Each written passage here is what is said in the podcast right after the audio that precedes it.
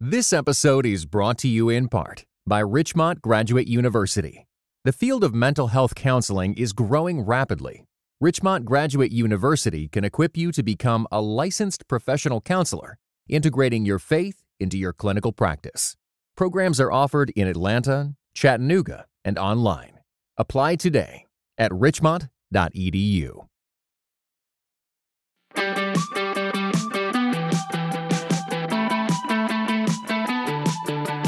Welcome to the Crafting Character Podcast. Steve Carter here, and in association with my good friends at CDF Capital and Food for the Hungry, who's just doing incredible work around the globe. I'm excited for today's conversation with pastor, writer, teacher, church planter, and uh, actually a doctorate. I mean, they got a PhD from TEDS. I'm talking about the one and only Sharon Hodde Miller. And um, I'll tell you in a second, we're, we're going to have this conversation because I think the world of her preaching.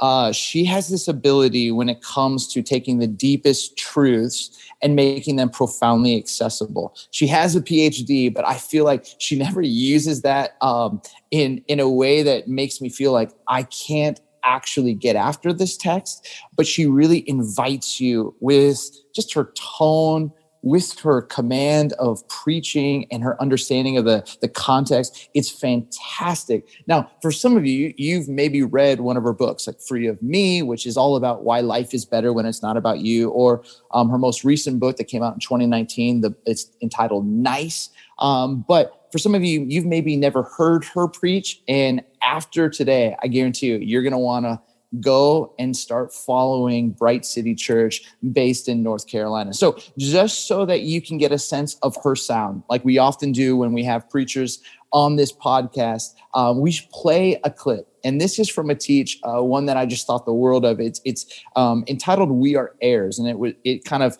played in. Uh, in the middle of March, I believe March 21st of, of this year.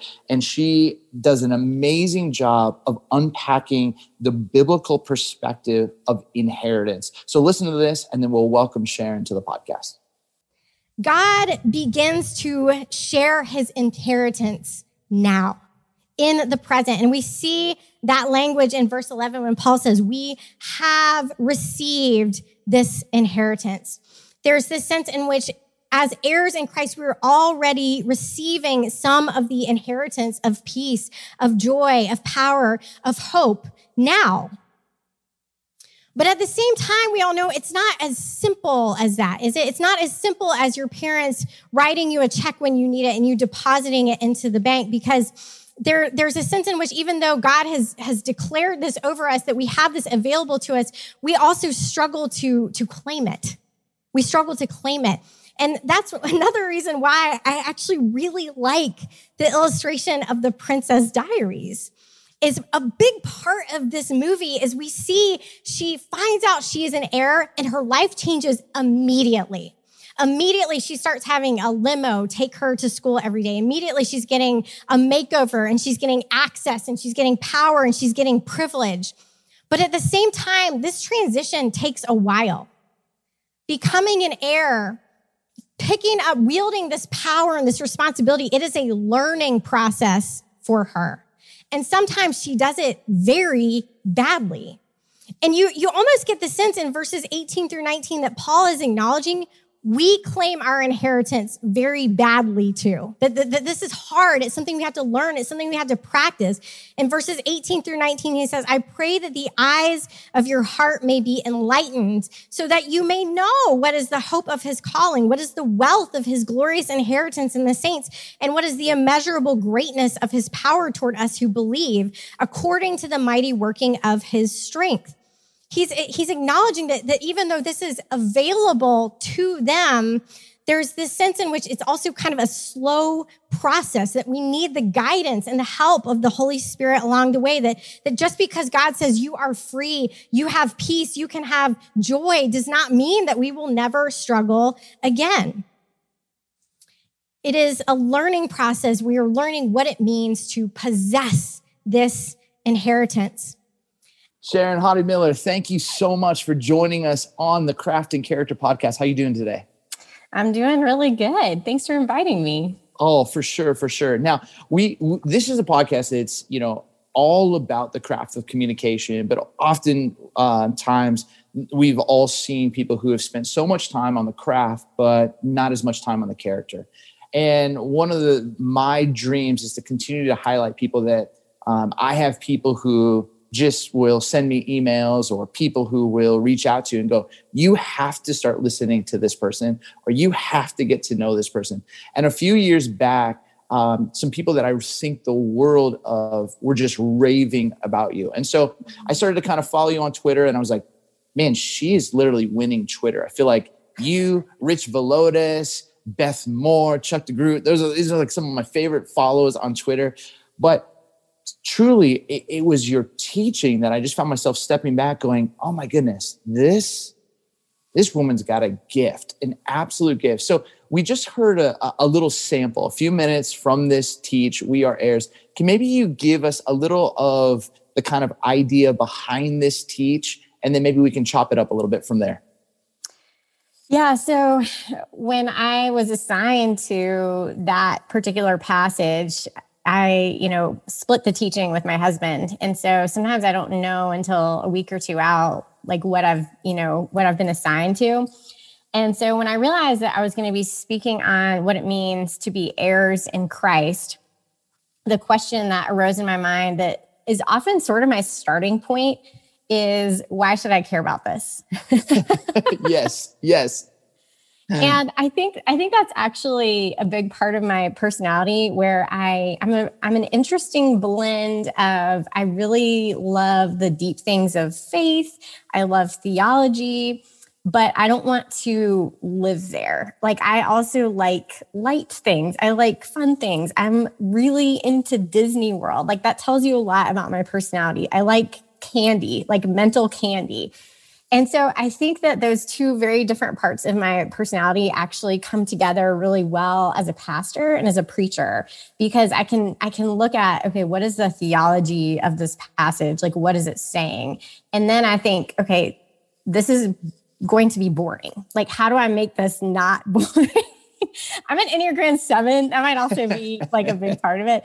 Um, is like, how do I make this really interesting? How do how how do I teach this in a way where people see that this profoundly is relevant to their lives. And so that was that was my starting point for that message and for a lot of my messages. When you think about the the idea of inheritance, and again, when you listen to this teach, what I really really appreciated, you dropped three levels of kind of understanding biblical inheritance and you know you, you talked about it you know a future inheritance. You talked about like a present inheritance. And then mm-hmm. the clip that we just heard that's that's all about almost like this inheritance where you receive these new spiritual genes. Mm-hmm. but you you did exactly what you just uh, showcased because in the teach you're you're going and that's like you're dropping insights and and and helping me understand the context. And then you throw in a little princess diaries. And then you know a little bit of a uh, you know, coming to America part two, but then just keep pushing. And and I could feel like again, the whole room is just able to go with you. That there's oftentimes I think we lose people, and but I feel like you don't compromise the depths, um, but you you almost create just these mental um, exhales for people just to like laugh or like just breathe. But they're like, oh yeah, we're still going, we're still going.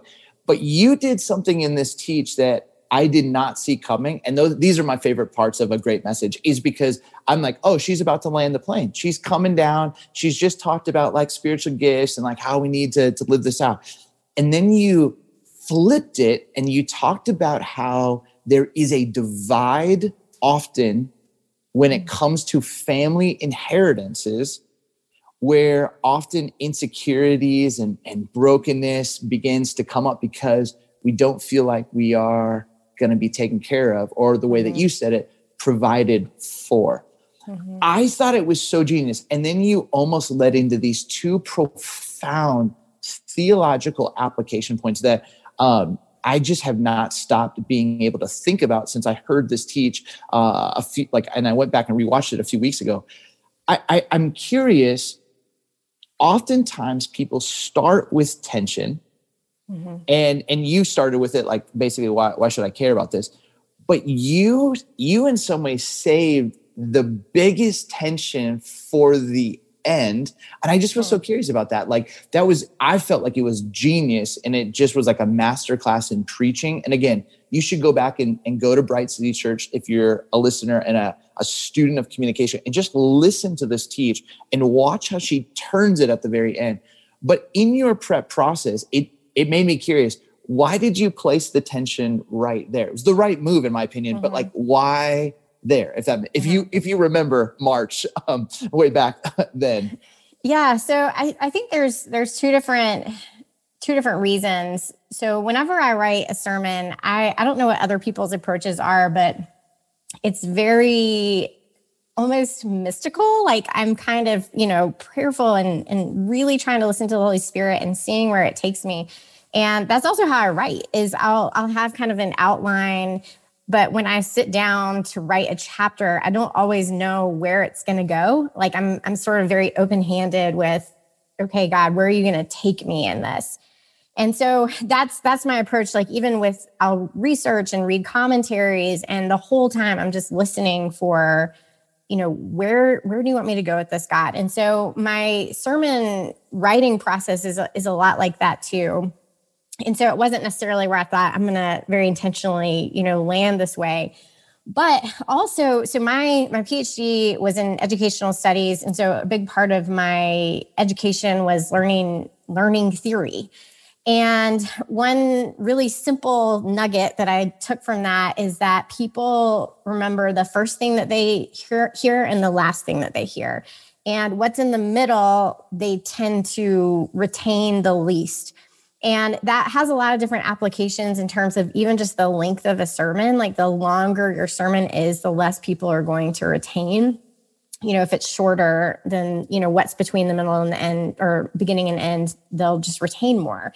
And so I really want to make sure with every message that where I start and where I land are going to be some of my strongest points because that's what people are actually going to remember. And so that's a big part of it. That's amazing. I, have never thought about that, but that totally makes sense. I mean, that when you think about the power of a of a great bookend, you know, mm-hmm. just that introduction and that close.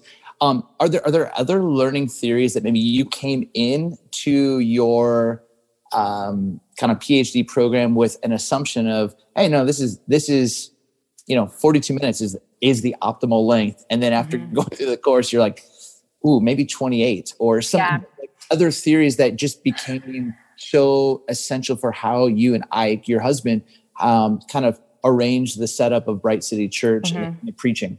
Yeah. Yeah, I mean, people's attention spans are only about seven minutes long. And so, which is so short. yeah. And so that's also why it's really important to break up your dense points with a story or something that can kind of wake people back up to what you're saying. Either that or what you're teaching just has to be like really, really good. so I'm always kind of doing that math where I'm like, okay, I haven't had a story in a while, or I haven't had anything to kind of break this up for people whose brains have drifted. And um, is is the content that good? You know? yeah, totally, totally.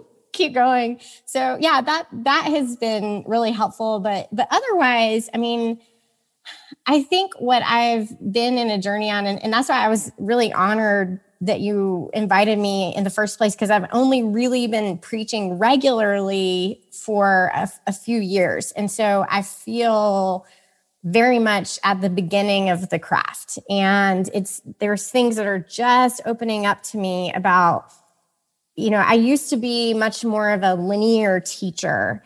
And now I want it to be more artful and I want to engage people's emotions. You know, emotion is a really powerful part of learning as well. And that that takes time to, you know, tap into people's emotions that way. And so a lot of that I'm just starting to to figure out. And so even just having you share some of my teaching now is, is really humbling because I am very aware of how I need to grow. Well, I, I think one of the things that I I appreciate most about um, the communicators I love to receive and listen and learn for, from uh, is how thoughtful they are. And I think that's one of the pieces that I've appreciated uh, the most about you and some of uh, my other favorites. I- I'm curious. I mean, as a as a PhD, you know, I, I want to say student, but you actually have your your PhD. Um, as an author, do you feel like you're preaching? Um, you're more of a writer who communicates. Like you mm-hmm. start from like the craft of writing and mm-hmm. learning how to almost speak it, but you feel more comfortable, kind of like writing a paper or writing a book. Or are you someone who's naturally the seven in you that's mm-hmm. like, no, I I'm telling stories and I love to see how, and then I go back and I'm trying to capture it with pen and paper or computer and, and I don't know how you would say it, mm-hmm. stuff that you would type, you know? So uh, how do you, how do you see that? Because I just, again, your thoughtfulness is really, really unique. Yeah, I think if you had asked me that question three years ago, I would have said, I'm a writer who speaks. Okay. But that was before I was preaching regularly. And I, I thank my husband on a regular basis for pushing me to be the teaching pastor at our church because I, based on where our lives were at, like I was finishing my second book, we just had our third child, we were launching a church, and I just didn't, I wasn't sure I had the bandwidth for that. And it was very important to him that I have this, this teaching pastor role. And I'm so grateful because I, it's amazing to me that I've lived so much of my life not knowing that that was something God created me to do. Yeah. And I really, I love preaching. Like I had no idea, like at, from start to finish, I feel like I meet God when with, you know, every, every bit of it. And so now, and someone actually just asked me this the other day. They said, Do you speak to write or write to speak? And I said neither. They're they're actually kind of separate for they're both things that I really really enjoy. Now that said, I am a wordsmith and so I'm my sermons are heavily manuscripted. Like if you were looking at my manuscript, I, I follow it pretty closely because I really work on my language and want to you know capture things in just the right way and so i think my writing you know does come through with my preaching but at the same time when i'm actually delivering that i'm using kind of different muscles, if that makes sense. Totally, totally. Okay, explain this because I think from the outside, I get the sense that, you know, September 2018, you and Ike, your husband, planted Bright City Church. Mm-hmm. But how does the the leadership work? How often is he preaching? How often are you preaching? Like, what mm-hmm. is it? What what does that look like? Just tell us a little bit more because I think one, because um, you both are you both have PhDs, right?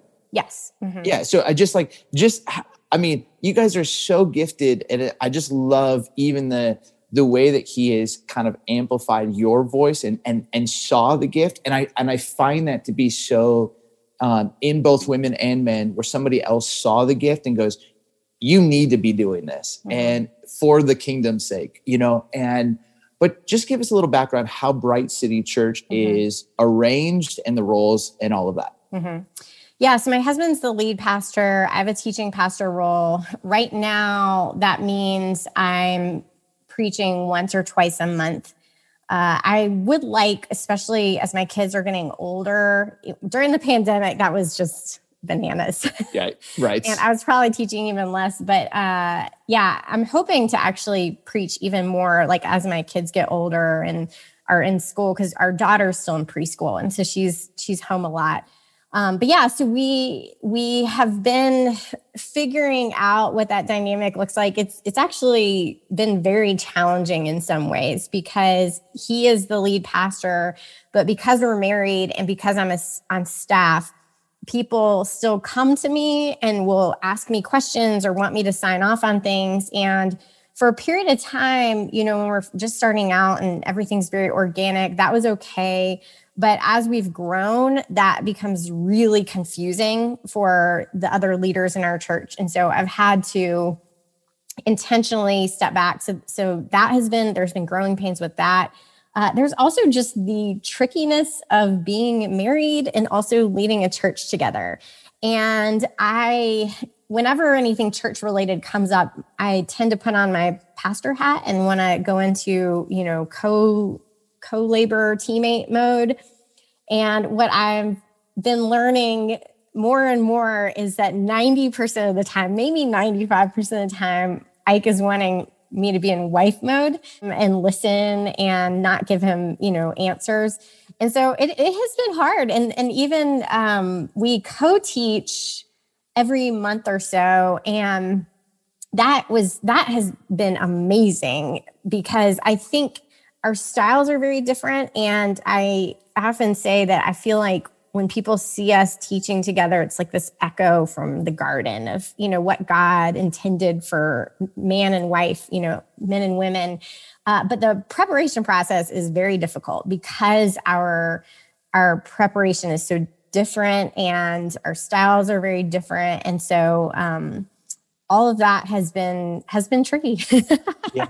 Like even well, in that message, I think I think I mentioned how you know, the spiritual genes thing, I ran it by Ike and he was like, I don't know about that because he's he's just much more theologically, you know, precise and I'm a little more, you know, creative with things. Yeah. Well, I, I, it is fun to watch because, and I, I think it does showcase, you know, the uniqueness, one of the giftings, but then I think two, just um, how you two have fought to like really uh, embody this model and I think that's just a powerful piece. Um, and it, and it is interesting because you know I think marriage is a is a mirror to our beauty and brokenness. You know, it's like someone's reflecting back. But then I think also sometimes you're like, oh man, like this is like I'll often say, you know, I don't know if I've ever been this like explicit on the on the podcast about this, but I think from for since the beginning of ministry, because of the people that I served under, like all I ever was taught was egalitarian. Like that's mm-hmm. that's what I was taught. So it was like a no-brainer. But I was an only child. And I get married and I was like, yeah, totally egalitarian. But then something started to stir inside me and I realized I'm I'm fully that. Unless some like I want Sarah, my wife, to be able to do whatever she wants, but like it just can't come at a cost at what I want to do. Mm-hmm. And I was like, all of a sudden we started like reflecting this like year four and five and in concept or theory i was one way but then like it this like mark i realized like oh i've got to i've got to i'm actually like living more like a almost like it's all in service of me so i just love like the fact that Ike was able to see your gifting, make space for that, even the team teach, even the stylistic differences. I just think, man, our, our that that is a gift for that greater triangle. Is that what they call it in Raleigh and Durham? Like the oh yeah, uh-huh. yeah, yeah, just that whole area. It's just mm-hmm. what a gift and a model. Um, and I think even for for my wife and I, we're like, man, that's that's such a beautiful, beautiful picture.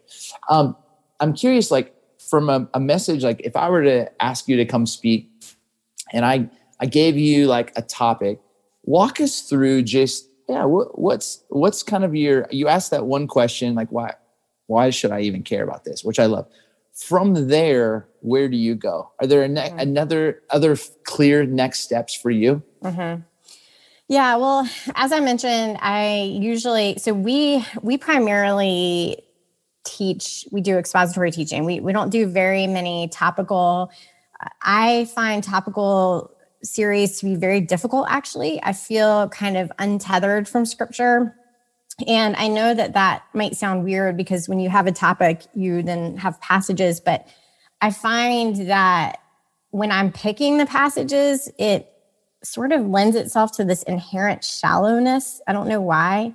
Uh, whereas, where if we're going through passages where I have to, like, for instance, I just gave a message on Ephesians 6 and the teaching, slaves obey your masters, which I would not have picked to preach on that, you know. right. but right. it took us to it took us to this deep, beautiful place. And so that's that's my preference. But all that to say, I usually just I read tons and tons of commentaries and I am constantly praying and asking God, you know, where do you want me to go with this? And I go on walks. I, you know, I'm just sort of like living in that space and and seeing, you know, where it takes me. But I think the the question that is always sort of hanging over me is not just, you know, why should I care about this, but what is beautiful about this? Wow. Um, we are in, you know, the Bible Belt where cultural Christianity is in the air. And we, because of that, actually, there's a ton of church hurt. Like there's a lot of cynicism. And I would imagine it's probably similar in like the Chicago area. Um, but although you're in Phoenix, right? I'm in Phoenix. Yep. Yeah. Yep. Um, and so yeah, it's there's a lot of cynicism. Uh, there we have a lot of people at our church who being there is sort of a risk. Like like they're they're sort of taking a risk by coming back to church and we feel the weight of that of of being really that these are God's kids and we want to be really careful with them.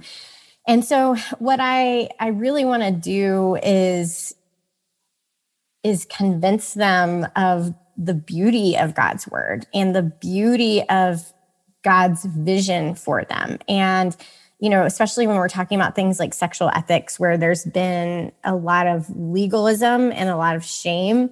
And and saying we want to hold on to what scripture says but not for the reasons that you were given you know this this better this better vision and so i think that's also something that is is driving how I teach. And then related to the church hurt is, is also just being very careful with the, the people. It, it is, it feels a lot like we're in the mission field, even though we're in North Carolina, because people are so, they come in with a posture of like, convince me, yeah. convince me.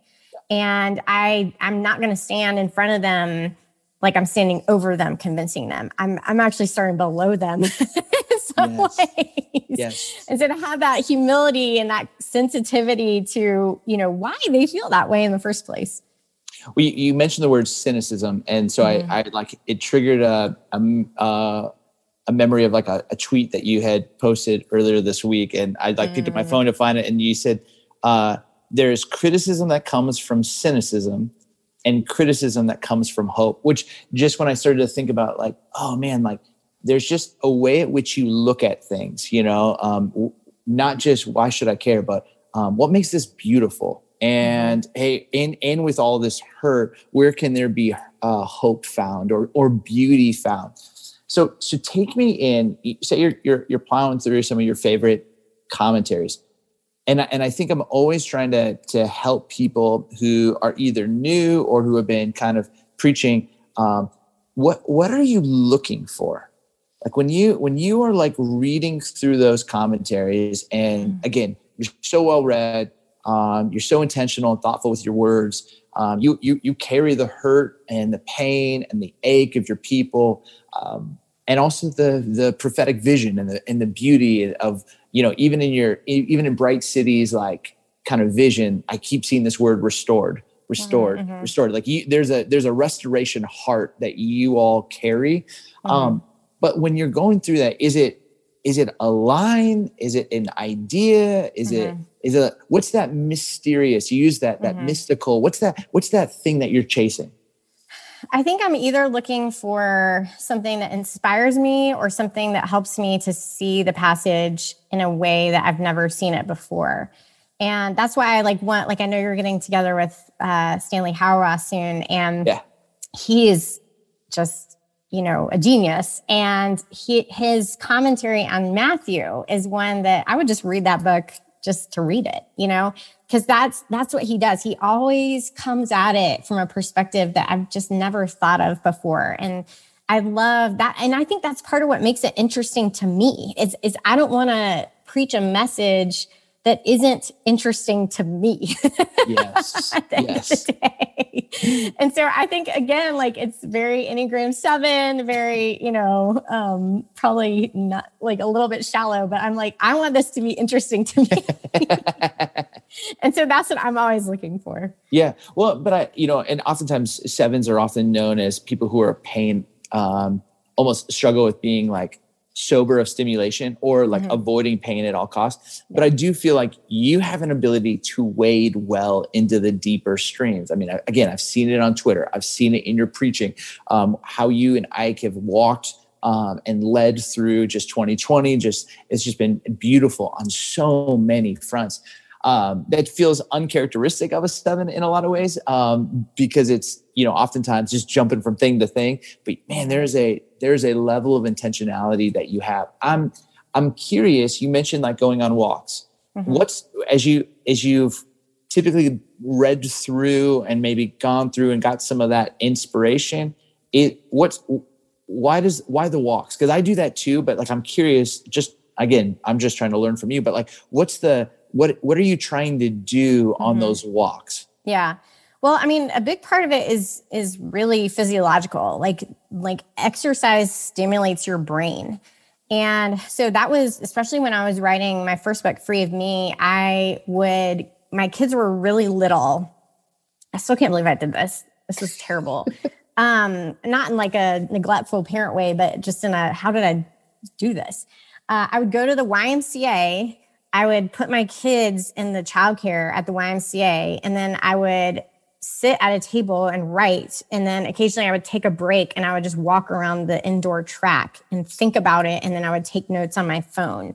And that was how I got some of my actually best ideas. There's something about moving your body that somehow like stimulates brain activity and so honestly it's it really is as simple as that is i know this is going to wake me up and help me to have ideas that I might not have had before. So I, have been doing that even like right now. I'm, you know, in a cabin. That's why I think before we started recording, I said this. That's why it's so echoey is because I'm in a cabin writing, and I just walk around the property and try and you know figure things out, solve problems. You, we're so similar because I do the same exact thing. Um, i I write uh, my messages, manuscript them on my phone um, mm-hmm. in the mm-hmm. notes page, and and then I'm like, and then oftentimes I'll have um, the Otter app, which is like transcribes, and so I'll speak it, and and then I'll like go back and, and listen to it as I'm walking, and then write. But there is something for me that I feel unlocked and un mm-hmm. just almost like more free with the movement you know mm-hmm. than yeah. almost the restraint behind a uh, computer and i just i love that you found that for you so so now you, let's say you, you've gone for a walk is it kind of like you're honing down if we take your we are heirs message are you honing down to go okay i think these are the the buckets or the chunks mm-hmm. of the teach in the you know, future inheritance, present inheritance. I got this like swirling idea of these mm-hmm. spiritual genes, like, and then do you go to manuscript or is it go back and forth of walking, writing, walking, writing? Usually, I'm actually surprisingly, the manuscripting comes somewhat late. Like I, I sort of get to a point where I really know like what I want it to say, like in my brain and then when I start to, you know, I sit down, it's not that I then write it all out. I still in the writing, it sort of takes me places, but I've got to get like that core hook, you know, like like what is the what is the main thing that I'm I feel really excited about and that I think is like the word that our people need to hear. That's so good. That's so good. Well, I mean, I think again, the the ability um, to make it so deep and so intentional and accessible it just it comes through but i think it's that i would say it's like a marinating process of just mm-hmm. that walking it seems like it's like getting deep into your bones or yeah. the walk is like getting out of your body like the jeremiah 20 like mm-hmm. there's a mm-hmm. fire in my bones you know um i i think for you know if i think back of your, your oldest is eight years old yeah he's about to turn 9 mm-hmm. about to turn nine okay so in the last nine years your family's done two PhDs. Yeah. You've released two books. You well, actually, my husband also uh, published his dissertation. publishes this. Okay, so we got this. You planted a church. Uh-huh. Um, COVID hits. Yes. You continued to to teach outside. I mean, mm-hmm. uh, I think one of the things I had found from you way back was the sheworships.com. Like you're, mm-hmm. you're you were blogging regularly, you know, tweeting. Um, it seems like your family, just the five of you, there's just something special. It seems like you just love your local church. It just seems like it seems like you too. And again, the character piece for for us is so so important. Um, how how are you two choosing health and character? Mm-hmm. Like what what does that look like um, when you've got three littles? A little church. I, I, say little church, but I'm saying young church and yeah. three years mm-hmm. old, less than three years old. Yeah. Um, like, h- how are you? I guess managing it all and mm-hmm. and doing so well. I wouldn't say we're doing so well. I mean, this if if my husband was here, we we responded to the pandemic very very differently. Okay. Uh, so for me, I going into the pandemic, my my drumbeat for the church has always been discipleship. But going into the pandemic, I felt really frustrated about it because everyone was overscheduled. They're overcommitted, you know, and nationwide, the average churchgoer goes to church once, maybe twice a month. And so I was watching this and I could see it before my eyes and just thinking, how do you disciple people? You know, and and you can just see that that lack of discipleship, you know, everywhere. And so I felt really frustrated by that. It's like I could see the goalpost, but but there were so many obstacles to reach it. When the pandemic came, I felt like all the obstacles were removed and we could just we had like a clear path to the goal, just like run the ball. That's that's how I felt. My husband felt like where are the goalposts? Like what happened to them? I don't even know where they are, you know, that kind of thing. Um, so we had like very different, very different uh, responses. And then the thing that my husband has actually been very, very open about, he's written a number of articles about it for Christianity Today. But he, his dad was an alcoholic, and uh, his dad passed away quite a while ago now. But he thought he had worked through a lot of how that had impacted him, but the pandemic unearthed a lot. Yep. And so he last summer, he just hit a wall. Mm-hmm. And we realized very quickly you have to take a sabbatical right now, like immediately. And so last summer, he actually took four weeks off. And it was it was interesting because he had told one of his close friends who was at kind of a, a large church in the area, like I'm taking a sabbatical. And his friend sort of raised his eyebrows a little bit because their senior pastor had never taken a sabbatical ever. right. And he was kind of like, you know, you're only a year and a half in, you know, what's what's going on? And to me, that is the problem in a nutshell is we are measuring pastors by their performance, you know, by the product of their preaching.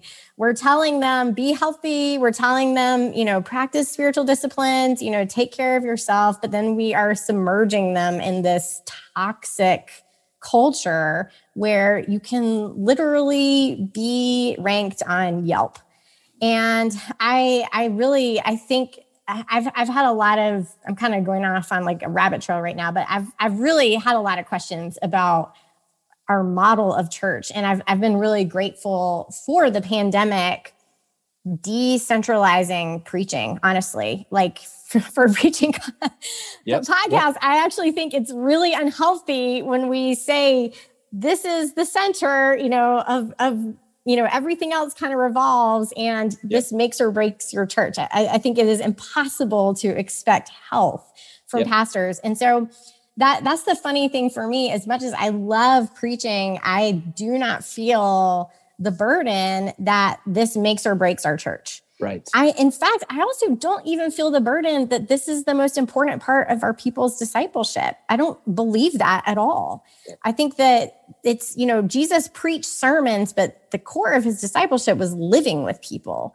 And so we've really, you know, leaned into that. And I, I by really encouraging small groups, but I think that the more we are able to receive the gift of not having a Sunday centric model of church, you know, the healthier that we'll be. So that's a long answer. No, I love that though. I think that's I think that's so so true. And and it, it's amazing is because we can use language that is oh we care about formation, we care about discipleship, we care about character, but all of our metrics are driven by performance. Right. You know what I mean? So so it's it's it's it's really, really tricky to say, oh, we're for this. You measure what you're what you value, you know? Mm-hmm. And yeah. and I think that's the that's been the hardest part when it comes mm-hmm. to the local context is we are just um so for some some congregations and some places, um, very, very clear about what they value and what they measure, and mm-hmm. some are um almost subconsciously saying we, we value this but we don't ever measure it but we we almost assume that you're doing this. But this is we're not going to talk about like that we really value this but this is what we truly measure. Yeah. And i just yeah. i think that you're so right. We are missing it. And I, i'm curious though for you because again i just I, lo- I love the way you think about this. For for you what does discipling yourself look like you Mhm. know in in in that like so that you know you can pastor well that you can lead well that you can partner well with your Mhm. husband that you can you know be a great parent to your kids but but really i think there's this incarnational ability that you were describing that christ modeled again Mhm. and again whether with a child or you know um, a, a soldier or some a woman at the well like just people he always had he was always overflowing with more Mhm. and if not then he was like i'm gonna get on a boat but like he he modeled this what does what does that look like for you in practice and shape and form Mhm. Yeah. Well, I'm really grateful for the message in my first book, Free of Me, and that that message of self forgetfulness because that came out before we planted, about a year before we planted, and I yeah, I'm just I'm really grateful for the spiritual work that went into that because it really I felt like through that God put to death a lot of the things that when you go into leading a church will put to death you. and so I was able to really hold a lot of those things lightly and it's it has been it, it's helped me to hold on to the joy of you know ministry. So that that dying to self you know is it's so much easier said than done but just receiving all the things where where God is clearly saying this is killing you and I'm trying to take it out of you. And instead of holding on to it you know just releasing it. And and I think so much of the pandemic was that where Right. I feel like God was saying hey pastors this is killing you. Like this model of church is actually killing you in so many different ways. What if we put a pin in that and give you a different model and there's i still see so many pastors who were fighting that tooth and nail. And i'm like you're you're to fight that all the way to just soul death. And so i think just receiving you know the natural sanctification of you know leading and, and ministry and of this experience is is a big thing. But I, i'll be honest one thing that has been really hard for me is there i don't know almost any women in my vicinity who are doing what I'm doing or even understand. And so I have really, I mean, when we announced we were launching a church, I had a line of men who were calling him and texting him and reaching out and saying, if you need anything, like we can meet. You know, he has a number of different guys that that he meets with regularly. And I don't, there's no one, there's no one, you know, in my town um, I have relationships with women in other parts of the country. Uh, what I really crave is someone who, you know, lives in town, you know, and and so so that is something that, especially for women who are listening, uh, who are probably, you know, resonating with that, and and to say that I I'm with you, I feel that. I think I also think that's why our work matters. Is that I think the more that we do this, the more you know we will be that for the women coming behind us. But but i really I, I i would probably honestly be healthier if i had mentors around nearby. Uh, that's that's a huge gap in my discipleship right now. Yeah, I think that's a I think that's a such a great great point, and I think I feel that you know in the sense of it's it's easy for me to you know I moved into Phoenix and you know I was able to reach out to uh, a bunch of different pastors and and get connections, and there were um, a couple moments where I had some friends, um, some women, women of color who moved into a different city, and I just realized like oh they're they're doing Zoom calls with people in different states. Um and and i just was like oh that is that's that that's got to feel so lonely in some ways. Um because you know every you know i believe god calls us to places part of our calling is proximate to the pain and um, a city's ache and and the strongholds all that but like sometimes it's hard to kind of you know if you're connecting with someone in chicago or phoenix for you to understand what what Durham or Raleigh is Mhm. actually Yeah. all about, you know? And so to have people there, man, that's that's really really good and and i'm and i'm also really really grateful because i think never before have we had this many examples of women who are teaching and preaching and leading and discipling and just doing amazing work and and hear me say this loud and clear it's still not enough um and we need we need way more but like i, I also go gosh like um what my daughter will be able to hopefully see in the local church because of women like you, leaders like you. Um, I hope that, you know, fast forward a decade, there are people and there's multiple people that you will be able to reach out to. Um, yeah. And I think yeah. there will be. I actually feel confident of that. 10 years from now, I think that I think church leadership is going to look different than it does now.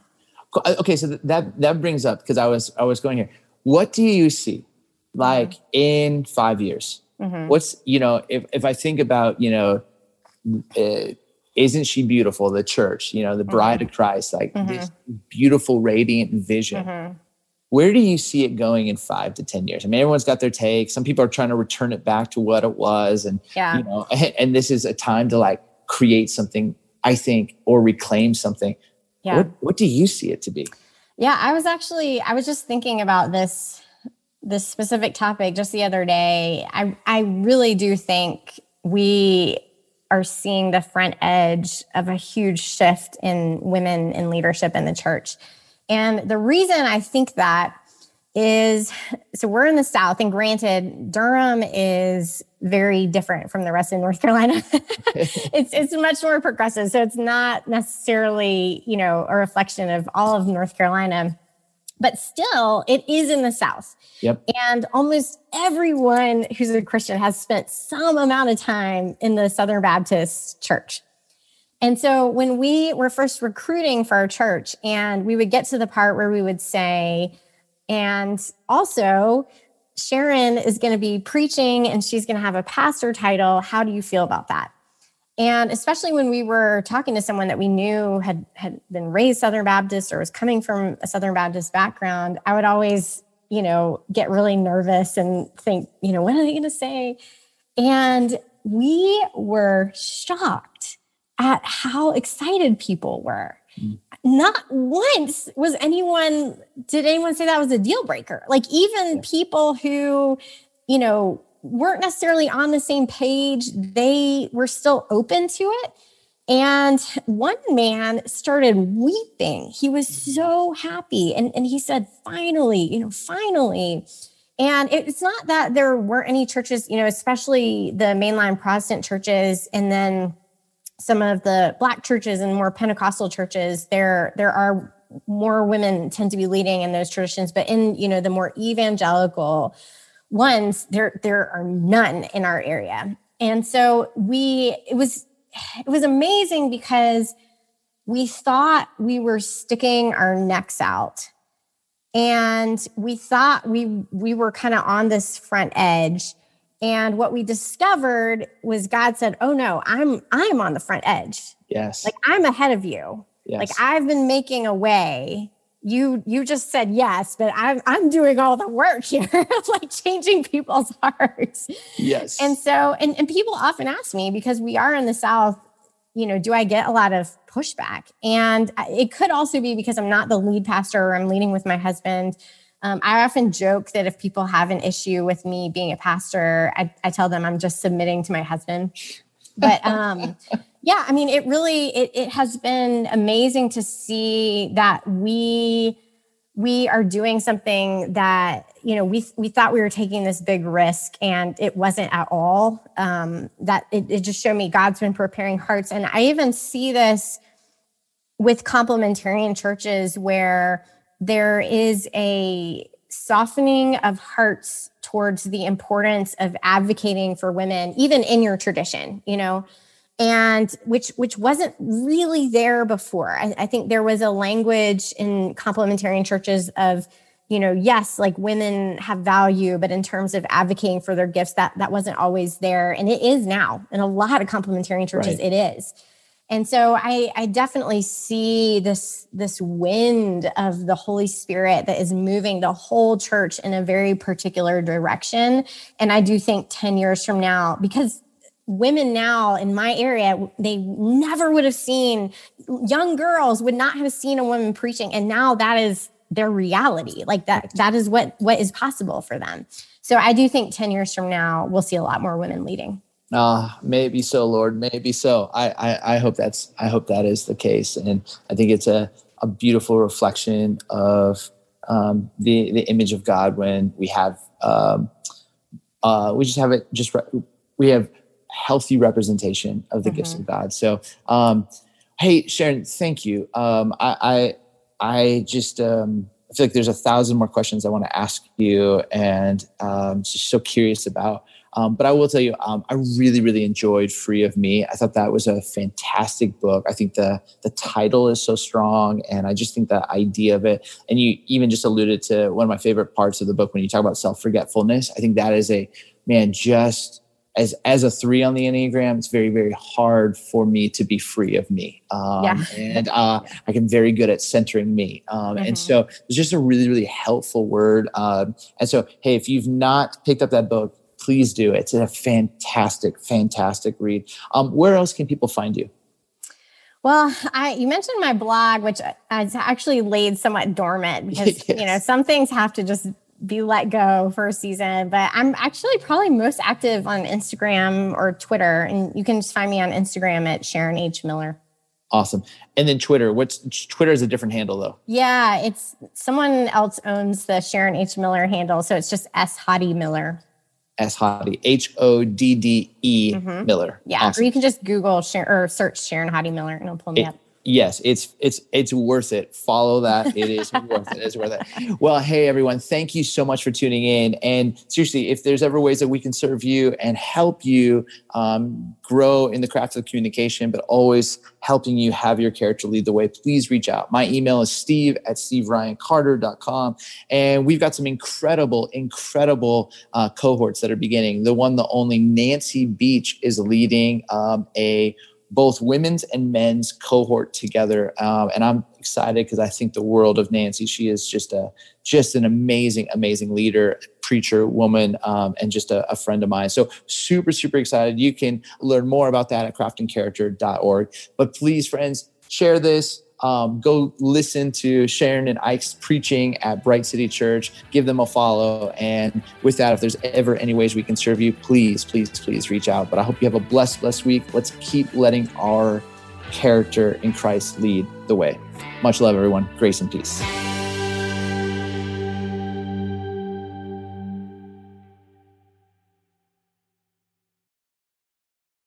This episode is brought to you in part by the Beyond Ordinary Women Ministries podcast.